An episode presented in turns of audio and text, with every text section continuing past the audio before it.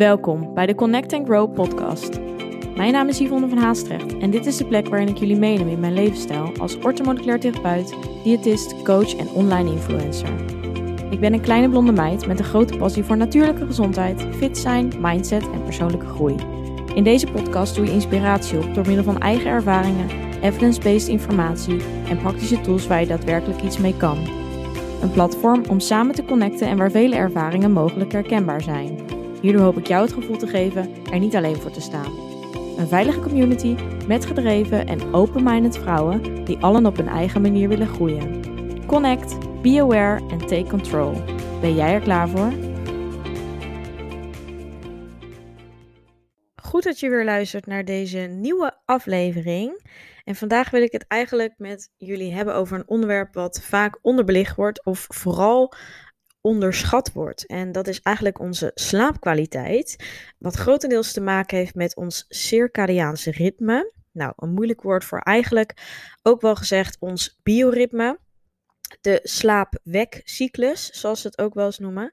En dit is ontzettend belangrijk voor een stabiele basisgezondheid.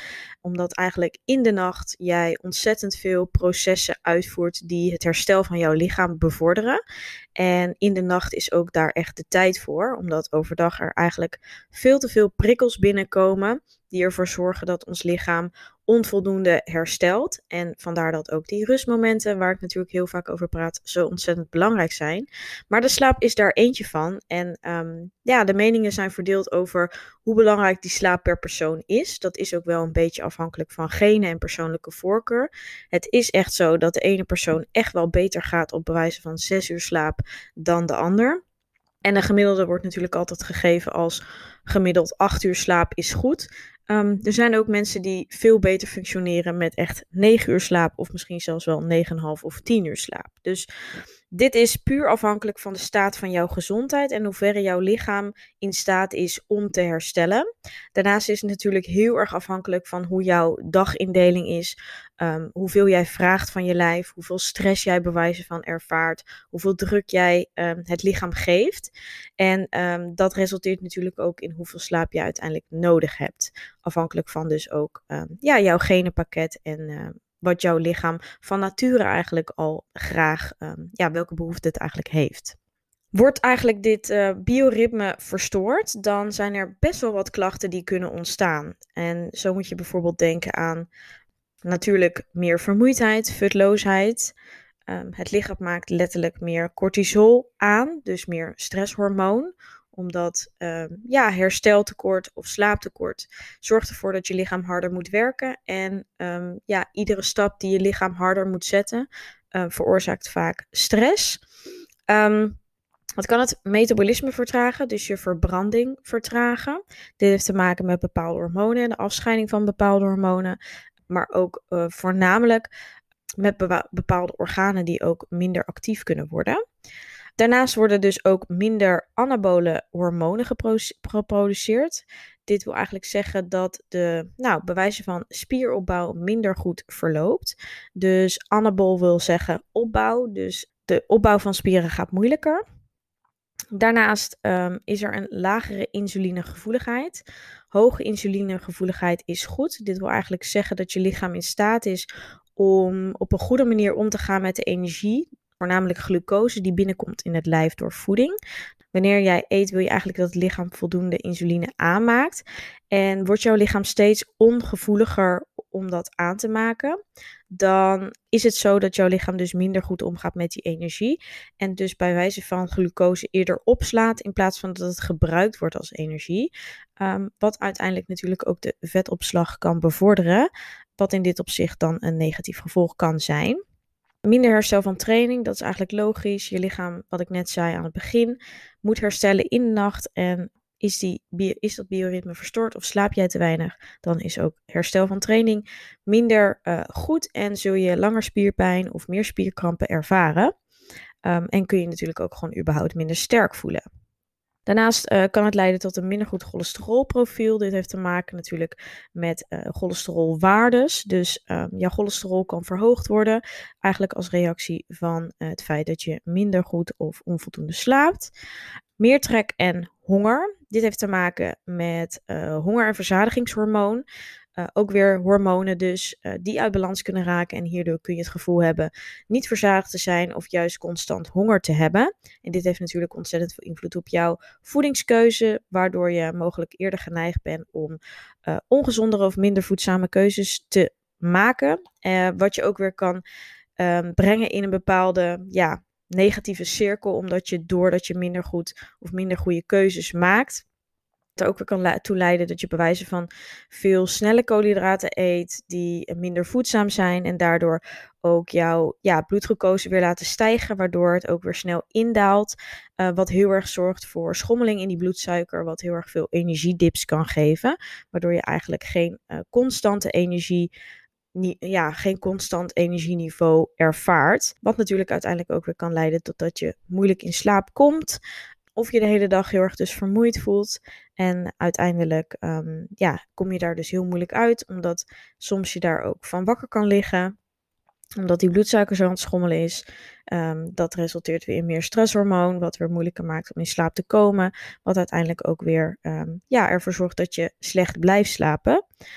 Dus dat is heel, heel belangrijk. Nou ja, daarnaast natuurlijk kan natuurlijk je mentale prestatie of vermogen afnemen, concentratie, focus, um, nou ja, al dat soort dingen, moeilijke woorden kunnen komen.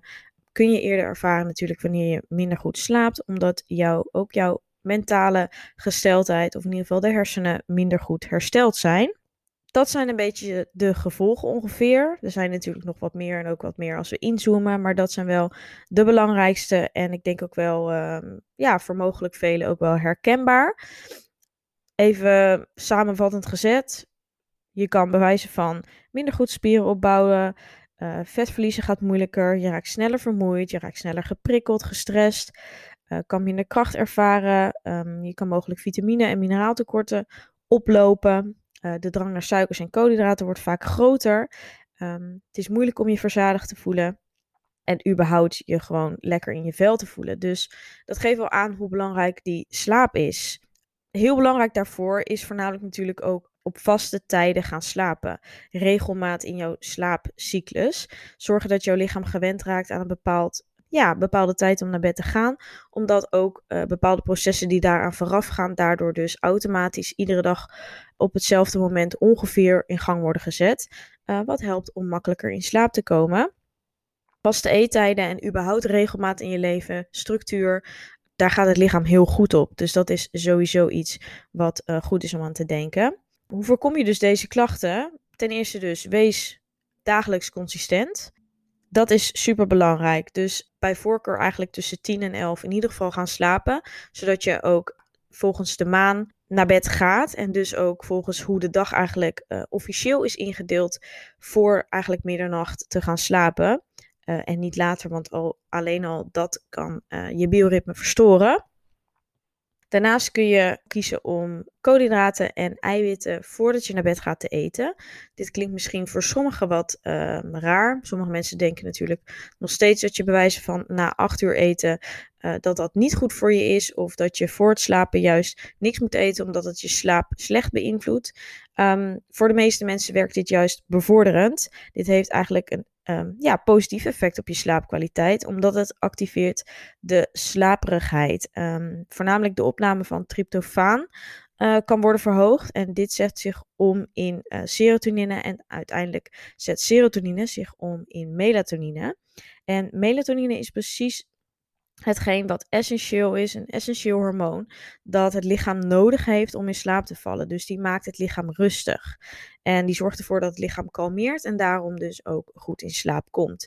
Dus um, ja, die melatonine, of in ieder geval die tryptofaan, zit dus voornamelijk in koolhydraten. Combineer met eiwitten is dat ook extra goed voor het herstel. En zal die bloedsuiker dus ook gelijk blijven. Dus het is eigenlijk ontzettend waardevol om juist voor het slapen iets van koolhydraten en eiwitten te nemen. Dit kan een klein beetje havermout zijn. Dit kan nog een stukje bananenbrood zijn. Dit kunnen nog wat crackers zijn met wat kipfilet. Dit kan wat kwark zijn met wat uh, granola erin, etc. Er zijn natuurlijk uh, een tal van opties. Doe gewoon wat voor jou de voorkeur heeft. Eet op gevoel en uh, ja, kies waar je trek in hebt. Ik zou het inderdaad niet aanraden om bewijzen van een zak snoep natuurlijk voor het uh, slapen gaan te eten. Um, omdat dat dus eigenlijk een veel te hoge uh, bloedsuikerpiek geeft. Uh, wat juist ervoor zorgt dat je weer heel actief gaat worden. Omdat dat snelle koolhydraten zijn die snel worden opgenomen. Wat niet per se verantwoordelijk is voor de slaapkwaliteit. Een banaan bijvoorbeeld bevat juist extra tryptofaan en kan daardoor juist heel erg helpen om weer extra in slaap te komen. Dus dat zou bijvoorbeeld wel een goed, goede optie zijn. Uh, mijn voorkeur gaat wel naar uit om dat dus te combineren met eiwitten, omdat die combinatie van koolhydraten en eiwitten juist ervoor zorgt dat die bloedsuikerspiegel constanter blijft en dus uh, fijner, ja, dat je lichaam daar eigenlijk fijner op reageert. Dan blootstelling aan fel licht in de ochtend is super goed om te zorgen dat je echt wakker wordt. Dus dat bevordert ook weer die slaap-wekcyclus, zoals ik aan het begin zei. Het heeft eigenlijk een um, ja, positief effect op om de lichaamsprocessen eigenlijk op gang te krijgen. En uh, daarom is het heel belangrijk om gewoon lekker de gordijnen open te doen. Uh, sowieso het licht aan, uh, mocht dat nodig zijn. En wat ik zelf echt top vind en wat ik echt al nou, onderhand twee, drie jaar of zo heb is dus een uh, Philips Wake-up light. En hierdoor uh, word je eigenlijk langzaam gewekt met licht. Is het eigenlijk eerst heel, heel licht. En daardoor word je dus, wordt er langzaam aan, het licht wordt eigenlijk steeds sterker.